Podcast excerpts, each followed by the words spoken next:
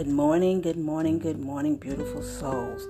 Welcome to another segment of Morning Cup of Tea with God. Today I'm going to start off with the scripture in 2 Corinthians chapter 4 verses 8 and 9 of the NIV version. We are hard pressed on every side, but not crushed, perplexed, but not in despair, persecuted, but not abandoned, struck down, but not destroyed. No one, I tell you, no one wants to have their heart crushed. But being wounded in that place, in that deep place, it happens sometimes. Sometimes it just seems to be part of the rhythm of life. And when these hard times come, you know, we feel so deep about it. And we often wonder if others have these hard times or if they're going through these hard moments. After all, we don't take pictures of these crushing times and post them on Instagram or Facebook or Twitter. But we just wonder if we have what it takes to survive when the doctor calls and say he needs to talk to us in a in person about a test results or when the teacher sends one of those emails about your child, or when a close one as close to your heart turns their back on you, or when you feel so utterly incapable and unable and afraid, or when you get that telephone call that one of your loved ones is in trouble with the law and they're saying, I didn't do it. Some of you are going through these hard times. And these are those tear jerking moments in which you are in that I just spoke of. So, what I'm going to do, I'm going to take you on a journey. Let's go on a journey. Go with me now. On a journey to an olive tree. And we're going to learn. To get to that place, I want to take you. We got to cross the Kidron Valley in Israel another scripture I'm going to read. NIV version, John chapter 18, verses 1 and 2. When he had finished praying, Jesus left with his disciples and crossed the Kidron Valley. On the other side, there was an olive grove, and he and his disciples went into it.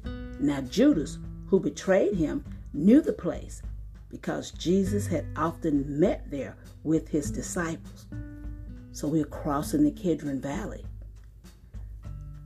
Jesus often met in the shadow and the shade of the olive tree. Now, this olive grove mentioned is in the Garden of Gethsemane. This garden is where Jesus, just before his arrest, when he said to Peter, to James, and to John, My soul is overwhelmed with sorrow to the point of death. Can you just feel those emotions that Jesus spoke of in Mark chapter 14?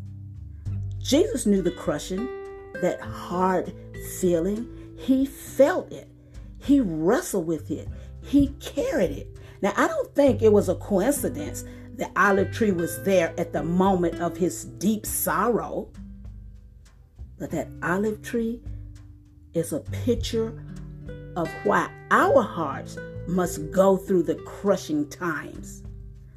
Let's learn something from it. Because these crushing times, they are necessary.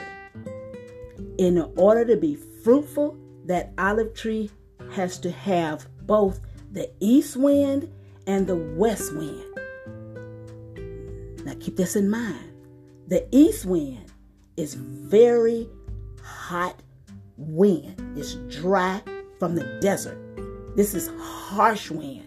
It's so harsh that it can blow over green grass and make it completely wither in one day. Now, the west wind, on the other hand, comes from the Mediterranean. It brings rain and it brings life. So that olive tree need both winds from the east and from the west to produce fruit. We are just like that.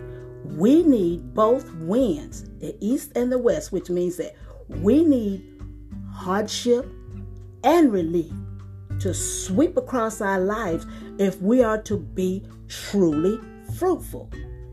Now, these crushing times are processing times. Another thing we have to consider about that olive tree is how naturally bitter that olive is and, and what it must go through to be useful. If you were to pick an olive from the tree and try to eat it, put it in your mouth and try to eat it, it's bitter and it will make you sick.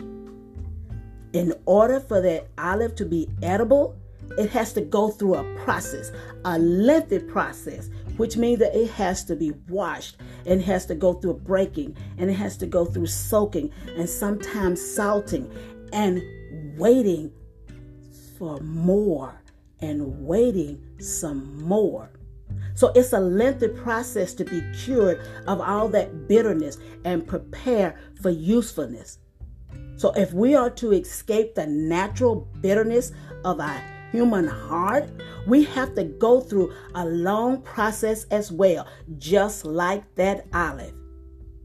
We have to go through the process of being cured. The final thing I want you to consider about that olive is the best way to preserve it is for the long run. It must be crushed in order to extract the oil from it. Crush now in order to extract the oil. The same is true for us. The biblical way to be preserved is to be pressed. Let me say that again. The biblical way to be preserved is to be pressed. And being pressed can certainly feel like we are crushed. But our key verse in Second Corinthians is verses 8 where it says, We are pressed, but not crushed.